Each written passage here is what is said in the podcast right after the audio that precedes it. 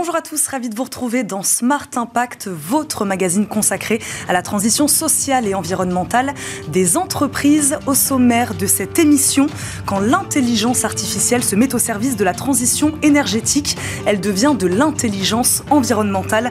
C'est en tout cas ce que défend le cofondateur de Kayrros, spécialisé dans la production de données climatiques. L'entreprise travaille notamment avec le secteur industriel pour optimiser et donc dépolluer leur chaîne de production.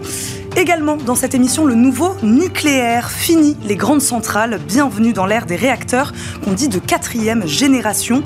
Plus petits, plus sûrs selon le gouvernement.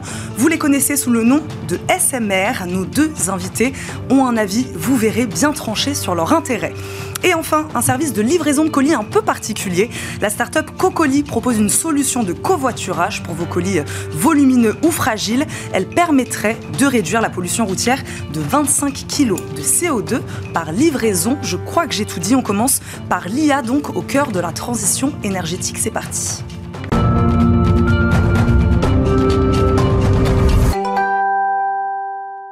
Et notre invité aujourd'hui est Antoine Rostand, président et cofondateur de Kayrros, spécialiste de la production de données climatiques en temps réel. Bonjour Antoine Rostand. Bonjour. Merci beaucoup de nous accompagner aujourd'hui. Vous travaillez aujourd'hui, je le disais, au service de l'industrie, des institutions financières, également auprès des pouvoirs publics. Quand l'IA et les technologies géoanalytiques se mettent au service de la transition énergétique, ça va être notre sujet. Antoine Rostand, en tout cas, je crois que c'est le vôtre. Kayrros, une petite question, c'est une référence, je crois, à un dieu grec. C'était quoi l'idée derrière ce nom ? En fait, c'est mon fils qui m'a donné cette idée. Kayrros, c'est le dieu de l'opportunité. Il passe une fois dans la vie de chaque être humain. Il a des longs cheveux, il faut l'attraper au moment où il passe. Et l'opportunité ici, c'est d'utiliser l'intelligence artificielle et les satellites pour objectiver la démarche de transition énergétique. Oui. On a besoin d'objectiver l'action climatique, et c'est ce que nous faisons avec le satellite. Pourquoi vous avez choisi la mesure donc, des émissions liées principalement aux énergies ? Pourquoi les énergies ? On mesure toutes les émissions, ouais. Mais aujourd'hui, ce qui est le plus facile à mesurer, c'est celle liée directement à la consommation d'énergie. Ouais. Et le problème que l'on a aujourd'hui dans la gouvernance climatique mondiale, c'est qu'on a des approches par pays, alors que les émissions n'ont pas de frontières. Et c'est vraiment le sujet, en fait, fondamental du manque d'impact de l'action climatique mondiale. C'est qu'on a une vision par frontière, alors que le CO2 n'a pas de frontières. Et donc, nous, on casse ce problème-là. Donc, quel secteur ça intéresse exactement aujourd'hui ? Est-ce que c'est des secteurs qui polluent beaucoup ? Je ne sais pas, ça peut être le transport aussi. Alors, nous, on a une mesure indépendante. Donc, on ne travaille pas pour les industriels. On va travailler pour le secteur public. Pour les gouvernements. Pour les gouvernements, donc les Nations Unies, la Commission européenne, le gouvernement français, qui veulent savoir ce que font les industries pollueurs. Et on va travailler aussi pour les investisseurs qui veulent aussi savoir si la trajectoire climatique des sociétés dans lesquelles elles investissent sont conformes et respectées. Quelles sont précisément, vous avez parlé d'intelligence artificielle, vous avez parlé de satellites, voilà, quelles sont précisément les technologies aujourd'hui sur lesquelles Kayrros s'appuie ? Et voilà, donc derrière cette question, j'espère que vous allez m'expliquer pourquoi l'intelligence artificielle et pourquoi l'imagerie satellitaire. Donc la première chose, c'est le satellite, puisque le satellite n'a pas de frontières. Il y a un traité des Nations Unies qui permet d'observer l'intégralité de la Terre. Donc l'Europe a créé des satellites qui permettent de mesurer tous les grands paramètres climatiques. C'est un investissement extraordinaire dans la constellation Copernicus. Et donc nous allons utiliser tous ces satellites-là. On utilise plusieurs centaines de satellites pour créer des algorithmes qui vont mesurer les émissions de méthane, les émissions de CO2, l'utilisation de la forêt, la hauteur des arbres. En fait, on compte tous les arbres sur la planète, on mesure leur hauteur. Donc, et ça, on ne peut pas le faire à l'être humain. Il faut vraiment des ordinateurs, il faut du big data et de l'intelligence artificielle pour être capable de reconnaître un arbre et de mesurer sa hauteur. Donc, les satellites que vous utilisez aujourd'hui, donc c'est les gouvernements, les institutions, c'est ça qui vous donne l'autorisation de les utiliser, c'est ça ? Tout à fait, c'est dans le secteur public, tout à fait. Vous n'êtes pas les seuls, Antoine Rostand, hein, sur ce créneau-là, tout de même. Qu'est-ce qui permet aujourd'hui, vous, de mesurer, on l'a un peu compris, mais d'attribuer ces émissions donc, avec autant de précision ? Donc aujourd'hui, il y a quelques équipes qui fonctionnent, qui font ce travail-là. Mmh. Et on fait partie des 2-3 équipes qui ont vraiment un leadership mondial sur le sujet, avec une équipe à Harvard, une équipe à Valencia, en Espagne. C'est quoi ? C'est la combinaison de ces technologies qui fait qu'on arrive à cette précision-là sur la mesure ? C'est vraiment beaucoup de maths, c'est beaucoup d'algorithmique. Ouais. Et donc on a en France beaucoup de matheux. On travaille avec l'université de Paris-Saclay, qui est bien placée à Shanghai. Et on a eu accès vraiment à toute la capacité mathématique de la recherche française pour être capable de faire ça. Donc on exploite vraiment toute la qualité de la recherche française, le laboratoire des sciences du climat et de l'environnement, l'université de Paris-Saclay, etc. Ça vient vraiment de la recherche. Kayrros, c'est une équipe de combien de personnes ? 150. 150 personnes. Vous en parliez justement, vous êtes notamment attaqué au suivi, à la quantification des fuites de méthane dans le monde. Vous en avez parlé, ces données, elles n'existaient pas avant, Antoine Rostand ? Non. On ne savait rien. Le méthane, c'est un tiers du réchauffement climatique et on ne savait rien. Même dans Comment vous l'expliquez, ça ? Parce qu'en fait, c'était très difficile à mesurer, parce que le méthane, c'est le gaz naturel. En Europe, il y a une odeur, mais naturellement, il n'a pas d'odeur.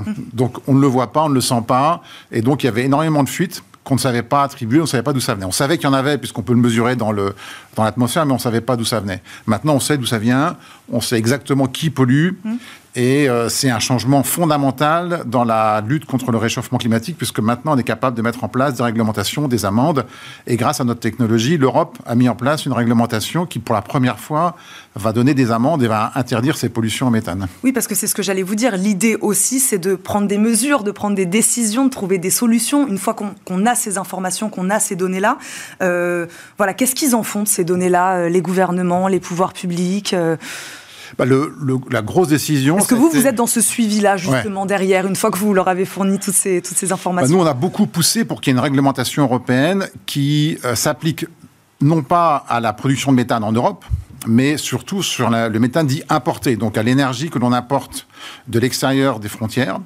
Et ça, c'est pour la première fois, mais il y a eu ça pour la forêt, et maintenant pour le méthane, il y a une réglementation européenne qui va obliger les pays qui exportent de l'énergie, donc du pétrole, du gaz ou du charbon vers l'Europe, à réduire leurs émissions de méthane, et nous, on va contrôler ça. Donc ces décisions politiques, vous les suivez donc, évidemment. On les suit et on a beaucoup travaillé avec les politiques pour qu'ils comprennent la valeur de la technologie et pourquoi ils pouvaient faire une réglementation et qu'on serait capable de suivre leur mise en œuvre. C'est ça le problème. Quand on met une réglementation, il faut avoir les moyens de suivre et c'est ce qu'on apporte sur la table. Vous parliez des Nations Unies, vous parliez d'Europe aussi. Aujourd'hui, dans le monde, puisque c'est aussi ce que vous défendez, tout le monde n'est pas au même niveau. Tout le monde n'a pas les mêmes ambitions concernant la transition environnementale, la transition énergétique. Ça, vous les voyez, ces différences-là, en fonction des institutions, des pays avec lesquels vous travaillez ? Oui, on voit vraiment... par exemple, on a fait une comparaison de 2 États différents aux États-Unis, le Texas et le Nouveau-Mexique. Ils ont des réglementations très différentes, justement, sur les émissions de méthane. Et le Nouveau-Mexique a 2 fois moins d'émissions de méthane par unité de pétrole produit que le Texas. Donc, on voit bien que même au sein des États-Unis, il y a des différences réglementaires et que quand la réglementation est en place, il y a un impact immédiat. Il faut voir que la réglementation méthane européenne, ça va être l'impact climatique le plus important jamais fait. On parle de 2 gigatonnes de CO2. C'est 2 fois la France et l'Allemagne réunies. Toutes les émissions de la France et de l'Allemagne réunies. D'ici à combien d'années ? En 3-4 ans. En 3-4 ans, oui, c'est énorme. Une petite question, c'est pas pour vous mettre en difficulté, Antoine Rostand, mais on parle aussi beaucoup de l'empreinte carbone, de l'intelligence artificielle, notamment l'entraînement de cette technologie, avec ses multiples données. Voilà, ça a un impact important. Comment vous travaillez sur ce paradoxe-là ? Donc, polluer un petit peu tout en voulant dépolluer, voilà. D'abord, l'intelligence artificielle qu'on utilise n'est pas les LLM, ce qu'on appelle la générative AI, donc c'est assez peu consommateur en fait en capacité de calcul. Mais après, je pense qu'il faut voir l'écologie de manière objective, c'est-à-dire si on doit dépenser 1 pour gagner 10, il faut le faire. C'est-à-dire qu'il ne faut pas avoir une vision, je dirais, religieuse ou idéologique du problème. C'est qu'il faut, et c'est ce qu'on fait, c'est qu'on objective. On donne des chiffres, il y a des choses qui marchent, des choses qui ne marchent pas, et on va donner justement aux décideurs, que ce soit les États, les entreprises, les investisseurs, des moyens de décider, ok, ça c'est mieux. C'est pas parfait, mais c'est mieux que ça. Et c'est vraiment très important. C'est intéressant. Je crois d'ailleurs qu'en plus, vous défendez, c'est ce que je disais en préambule de cette émission, le terme d'intelligence environnementale. Est-ce que vous pouvez nous expliquer ce concept ? Qu'est-ce que vous entendez derrière ça ? ben, on y est venu au bout de quelques années, parce qu'en fait, c'est un concept qui n'existait pas. Il y a de l'intelligence économique, mais on ne fait pas que de l'économie. Il y a l'intelligence militaire, on ne fait pas de militaire. Mais il y a un vrai sujet d'environnement. Et pour nous, le problème crucial de la gouvernance climatique, c'était le manque de données, le manque de compréhension. Et c'est vraiment pour ça qu'on a décidé de se focaliser là-dessus, l'intelligence environnementale. Donc comprendre l'impact de l'activité humaine, comprendre l'impact d'une politique publique, comprendre l'impact d'un investissement et mesurer tout ça en temps réel. Kayrros, c'est pas rien, vous avez été nommé par le Times parmi les 100 entreprises les plus influentes au monde. Quelle influence vous souhaitez avoir justement aujourd'hui sur ce monde ? Antoine Rostand, on terminera là-dessus. C'est vraiment transformer la gouvernance climatique mondiale. Les COP sont là, elles ont leurs limitations. Et ce qui manquait, c'est la donnée. Donc on veut que les COP deviennent effectives, que les gouvernements aient un impact. Et c'est vraiment notre mission. Et bon, on terminera là-dessus. Merci beaucoup, Antoine Rostand, d'avoir répondu à nos questions. Je rappelle, vous êtes le président et cofondateur de Kayrros. Merci beaucoup de nous avoir accompagnés. Dans Smart Impact, on passe à notre débat.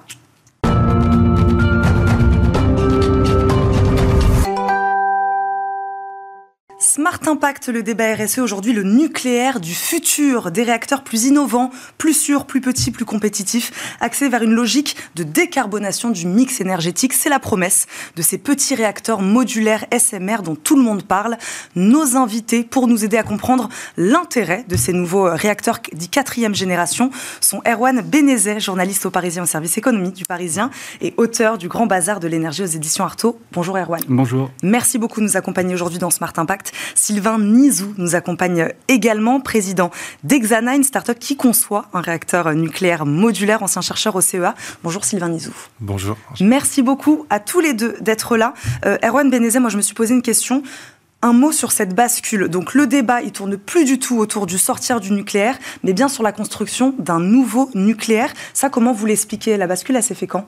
Alors, effectivement, le mot de bascule illustre tout à fait ce qui s'est passé. On a eu une sorte d'hiver nucléaire pendant une petite dizaine d'années, entre Fukushima en 2011 et le discours de Belfort, du président de la République, sur le site d'Alstom, le 10 février 2022.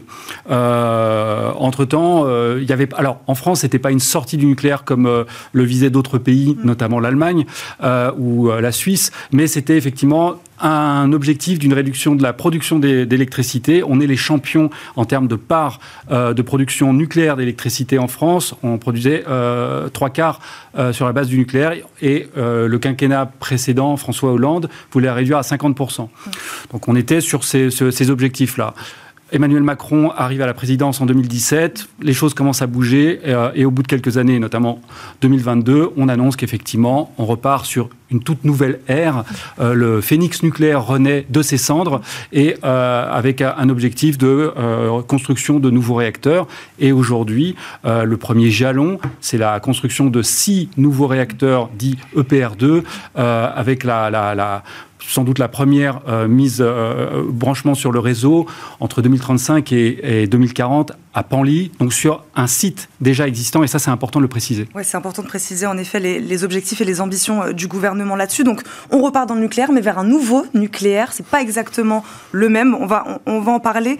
Bon, évidemment, je vous pose la question à vous, Sylvain Nizou, puisque vous vous êtes axé sur ce secteur-là. Pourquoi il y a autant d'engouement aujourd'hui autour des SMR ?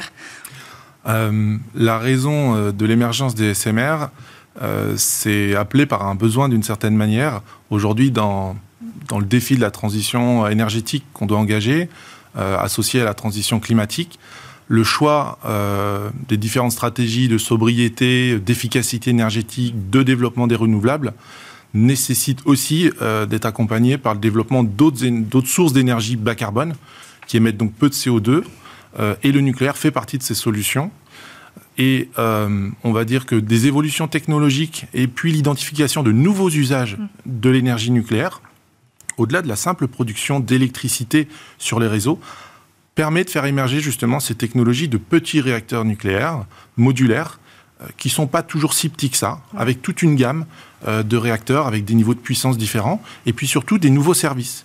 Des services de production de chaleur à plus ou moins haute température, en plus de l'électricité, et à partir de ça aussi cette capacité à produire efficacement d'autres services industriels, énergétiques, comme la production d'hydrogène.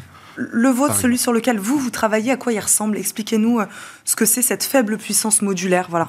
Alors, Hexana, c'est une start-up, pour commencer, qui porte la conception d'un réacteur nucléaire modulaire de 4e génération, qui s'appuie sur une technologie qu'on connaît très bien dans le monde et très bien en France, qui est la technologie des réacteurs à neutrons rapides refroidis au sodium. Cette technologie-là, c'est quelque chose, c'est un capital, un savoir-faire, un patrimoine technologique qui a fait l'objet déjà de réalisations dans le passé, des réacteurs expérimentaux comme le réacteur Phénix, qui a fonctionné pendant 35 ans, expérimental, qui s'est arrêté en 2009, à la fin de sa vie expérimentale. Le réacteur Super Phénix, qui est un réacteur qui a pu démontrer en fait la faisabilité à grande échelle et industrielle de cette technologie-là, qu'on a arrêté dans les années 96-97. Et puis encore récemment, la recherche française et l'industrie ont travaillé sur un projet qui s'appelait le projet Astrid, et qui a permis de renouveler les compétences, qui a permis de développer des nouveaux moyens. Et donc c'est ce savoir-faire et cette technologie qu'Hexana a décidé de reprendre. Elle capitalise sur ses acquis, sur ses savoir-faire, pour fabriquer un objet qui est complètement nouveau, qui est plus petit, qui est moins puissant, mais qui va rendre des services nouveaux. D'une, on va le fabriquer non plus directement sur un chantier, mais davantage dans une usine, ramener des éléments et assembler des éléments pour essayer de maîtriser davantage les durées de chantier, être plus compétitif aussi à l'arrivée. Et puis, on va fournir ces différents services, en particulier de la chaleur à haute température, parce que c'est finalement le principe élémentaire d'un réacteur nucléaire, c'est de fournir de la chaleur, qu'on va ensuite convertir d'habitude en électricité. Et là, cette chaleur, on va pouvoir, à condition de s'approcher un peu du monde industriel, l'acheminer directement vers l'industrie pour pouvoir remplacer finalement ce qui servait à faire la chaleur dans l'industrie, c'est-à-dire du pétrole, du gaz et du charbon. Et donc, on va avec de la chaleur et de l'électricité, remplacer les services qui étaient avant et toujours encore utilisés, en tout cas assurés par les combustibles fossiles. Erwan Benezet, vous n'étiez pas complètement d'accord tout à l'heure quand je disais que c'était un nouveau nucléaire, c'est-à-dire est-ce que ces nouveaux réacteurs-là, ils posent finalement les mêmes questions, la question du déchet, question, ce qu'on retrouve dans votre ouvrage, la question de la perte de compétences, la question de coût. Voilà, est-ce que vous direz que ces questions-là se posent toujours avec ces nouveaux petits réacteurs ? Alors, la raison pour laquelle je hochais la tête, c'est que le nouveau nucléaire, ça n'est pas que les SMR. En fait, on parle souvent de mix énergétique. Ouais.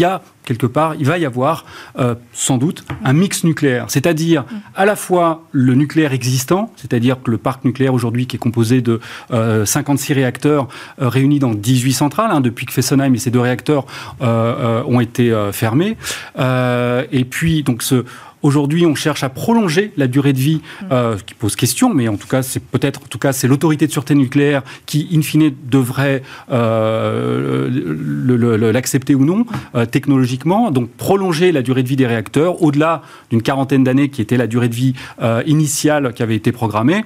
Et puis, à côté de ça, il y a effectivement éventuellement les SMR, les petits réacteurs, les small modular réacteurs, qui ont l'intérêt aussi de pouvoir être produits en usine. C'est cet aspect modulaire.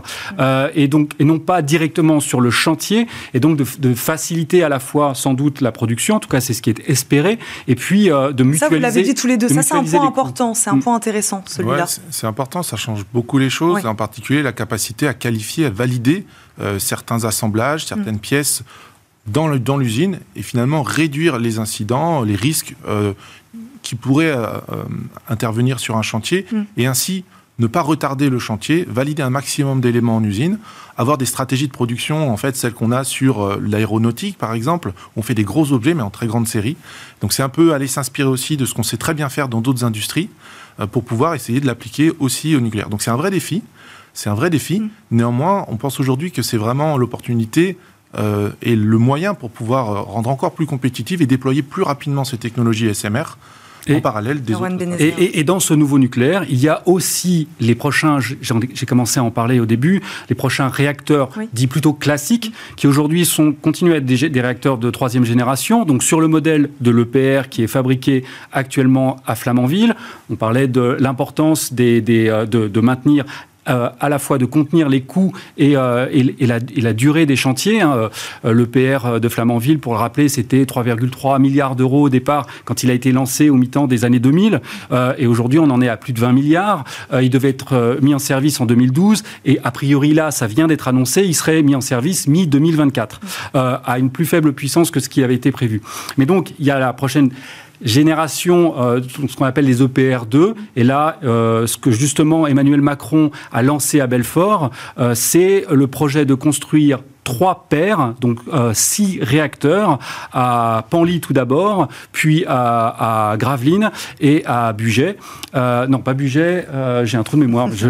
Donc 3 paires de réacteurs. En tout cas, c'est tout ça qui va coexister demain. Exactement. Donc vous avez à la fois le nucléaire existant, le nucléaire de demain, mais sur un modèle déjà connus, et les réacteurs modulaires, sans parler d'autres technologies. Mais alors là, on est sur un horizon encore sur plusieurs décennies, par exemple de fusion nucléaire, c'est-à-dire ce qui se passe dans le soleil. Sur les questions que je vous posais tout à l'heure, Erwan Benezet, c'est à l'avenir, ces questions-là, elles vont finir par se résorber, on va avoir des réponses à cette question. Moi, j'aimerais revenir après sur l'aspect compétitif, parce qu'on a vu qu'aux États-Unis, ces petits réacteurs, ils ont plutôt essuyé un revers pour l'instant. Peut-être qu'on aura le temps d'en parler. En tout cas, voilà, sur la question de la sécurité, sur la question... Alors, vous l'aviez soulevé tout à l'heure, puis je vous laisserai aussi répondre. Ouais. En fait, ce qui est très très important pour se relancer dans cette aventure, sans prendre part pour ou contre la technologie, en tout cas ce qui est très important, c'est d'éviter les écueils du nucléaire passé. J'en verrai au moins 2, voire 3, mais 2, c'est ne pas mettre de côté, ne pas se reposer sur ses lauriers une fois qu'on... Il faut le rappeler quand même, les 56, à l'époque 58 réacteurs, voire un peu plus de 60 en parlant des réacteurs expérimentaux qui ont été construits, c'est la plus grande aventure industrielle française de toute notre histoire. Donc une fois que ça a été accompli, on s'est un peu reposé sur nos lauriers et on a mis de côté 2 aspects fondamentaux qui sont le stockage et le stockage des déchets et le démantèlement. Et ça, si on relance une filière aujourd'hui, il faut absolument la prendre en compte tout de suite et ne pas mettre sous le tapis la poussière nucléaire qui nous reviendrait plus tard. Alors, ça, ce sont 2 écueils. Alors, est-ce que c'est le cas ? Est-ce qu'on prend en compte ? C'est une question fondamentale. C'est-à-dire que le nouveau nucléaire et ces technologies SMR ont tout intérêt, parce qu'on va repartir pour des décennies, voire des siècles de technologie, de répondre à ces enjeux de sûreté, mais également vis-à-vis des déchets nucléaires. C'est pour ça que dans les stratégies qu'on va adopter, quand bien même on appelle ça du nouveau nucléaire et des réacteurs avancés ou de 4e génération, beaucoup de ces technologies s'appuient sur des acquis du passé, et en particulier sur la sûreté. On va avoir des solutions qui vont par exemple être des réacteurs qui n'ont plus de pression. Les réacteurs qu'on connaît aujourd'hui sont des réacteurs dits à eau pressurisée, donc il y a 150 bars de pression dans un réacteur. Eh bien aujourd'hui, on a des technologies comme sur celle d'Hexana qui est à pression atmosphérique, donc on va réduire ses défauts. Donc tu vois, ces risques associés. On va aussi avoir des stratégies qui permettent, grâce à des réacteurs qui vont être plus petits, moins puissants, avoir cette capacité, quand bien même... En cas d'incident, il n'y a plus d'eau, d'électricité, de blackout général. Ce sont des réacteurs qui ont cette capacité à pouvoir se refroidir spontanément, on va dire naturellement, sans avoir besoin d'apport extérieur. Donc on va répondre à ces enjeux, sans oublier l'enjeu des déchets. Ou même de la ressource, parce que finalement, on le voit très bien, une technologie nucléaire dépend d'un réacteur, mais également d'un combustible. Et la question du combustible est fondamentale. La ressource, la disponibilité, la durabilité de la stratégie qu'on emploie sur le combustible nucléaire est clé. La stratégie d'Hexana, c'est de dire arrêtons d'exploiter de l'uranium naturel, qu'on va enrichir, qu'on va chercher très loin, et davantage mobilisons et utilisons les ressources qui sont déjà disponibles, valorisons ces matières. On parle des combustibles usés de la filière EDF, on parle d'uranium appauvri, et grâce à ces matières-là, qui représentent des équivalents de milliers d'années d'énergie, grâce à cette technologie, on va les mobiliser, on va les utiliser. On pourrait dire qu'on va recycler des matières ou valoriser ces matières au bénéfice d'une technologie et de notre énergie, et je dirais de notre souveraineté industrielle et européenne. Mais en 10 secondes. Alors, ces questions-là, elles se posent pour le nucléaire, mais en fait, elles se posent pour toutes les technologies de production à venir, y compris pour le renouvelable, y compris pour la voiture électrique, par exemple. Il faut prendre absolument en compte le recyclage, le déchet, les démantèlements. Sinon, même ces nouvelles technologies dites renouvelables, dans 20 ans, on se les reprendra dans la figure, malheureusement. Bon, le message est passé. Merci beaucoup à tous les 2 d'être venus nous voir aujourd'hui sur le plateau de Smart Impact. Erwan Benezet, merci beaucoup d'être venu, journaliste au service économique du Parisien, auteur du Grand Bazar de l'énergie aux éditions Artaud, Sylvain Nizou, président d'Hexana. Merci beaucoup à tous les 2 d'être passés nous voir. On termine cette émission avec la bonne idée du jour.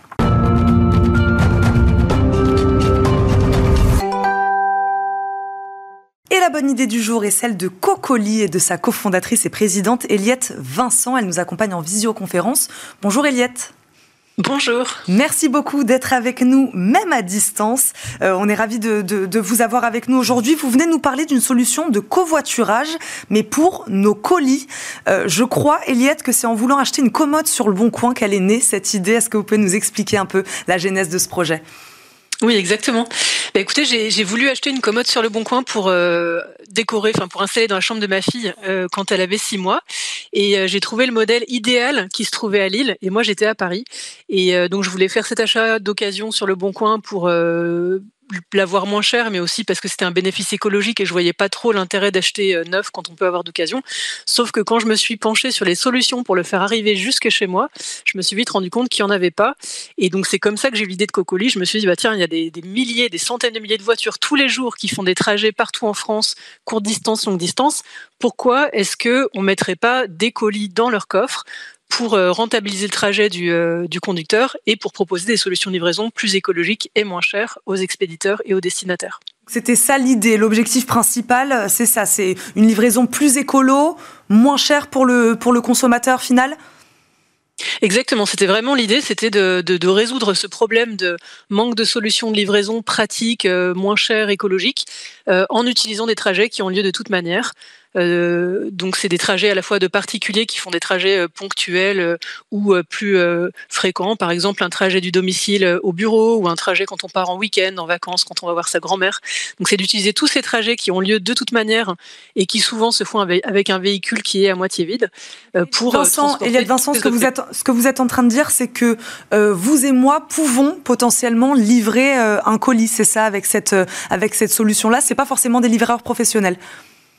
Ben, c'est vraiment l'idée, oui, c'est de se dire que par exemple, vous partez en vacances à La Rochelle, vous avez de la place dans votre coffre, et bien vous allez pouvoir transporter quelques cartons, un petit meuble, un vélo, pour rendre service à quelqu'un et rentabiliser vos frais de route tout en rendant service. Et comment on est sûr que ce livreur va bien livrer si c'est pas un professionnel justement et si c'est un particulier ? Ben, parce qu'on a mis en place tout un tas de choses pour garantir que le service est de qualité, et notamment une notation. Donc chaque utilisateur, qu'il soit expéditeur ou transporteur, est noté par son interlocuteur à l'issue du service rendu. Et donc ça nous permet d'avoir une communauté vraiment fiable qui aujourd'hui dépasse les 650 000 utilisateurs partout en France pour faire tous ces transports pour des particuliers et pour des professionnels. Et sur la sécurité, l'authenticité de ce que contient le colis aussi, vous avez des assurances là-dessus ? Oui, bien sûr. Bah, on a mis en place à la fois des process pour garantir ce qu'il y a dans le colis. Donc typiquement, les utilisateurs vérifient ce qu'ils transportent avant le départ. Les colis ne doivent pas être emballés hermétiquement avant le départ pour qu'on puisse vérifier. Et on a également mis en place un bon de transport qui permet de bien écrire en fait et de signer ensemble ce qui est transporté et par qui. Et on a également mis en place une assurance pour garantir que chaque objet qui arriverait détérioré ou n'arriverait pas à destination serait remboursé à sa juste valeur, et ça va du coup jusqu'à 5 000 €. C'était bien de le préciser, c'était pas du tout pour vous mettre en difficulté, Eliette Vincent, c'est plutôt pour rassurer ceux qui nous regarderaient et qui auraient envie de faire appel à votre solution. Très rapidement, le temps passe très vite, on a parlé donc d'une solution plus écologique, ça c'était aussi l'ambition initiale. Est-ce que vous arrivez, vous, donc à calculer la réduction de pollution que ça représente ? Oui, bien sûr, bah, c'était un enjeu pour nous, et du coup on a travaillé l'an dernier sur ce sujet, on s'est fait accompagner par un cabinet spécialisé dans le domaine, et on a réussi à chiffrer que chaque livraison effectuée par Cocolis permet d'économiser 25 kg de CO2. Et donc c'est une méthodologie qui a été validée avec l'ADEME, donc qui est l'agence gouvernementale pour les économies d'énergie. Cette méthodologie est validée, et donc on est vraiment content de pouvoir l'affirmer. Merci beaucoup, Eliette Vincent, d'avoir répondu à nos questions aujourd'hui dans Smart Impact à distance, de nous avoir présenté Cocolis. Je rappelle, vous êtes sa cofondatrice et présidente. Merci beaucoup d'avoir été avec nous. Et merci à vous de nous avoir suivis. Merci à Marie qui m'a aidé à préparer cette émission. Merci à Evelyne qui est en régie également avec nous. Merci à tous de nous avoir suivis. On se retrouve très vite pour un nouveau numéro de Smart Impact. À très vite sur Bismart. Ciao.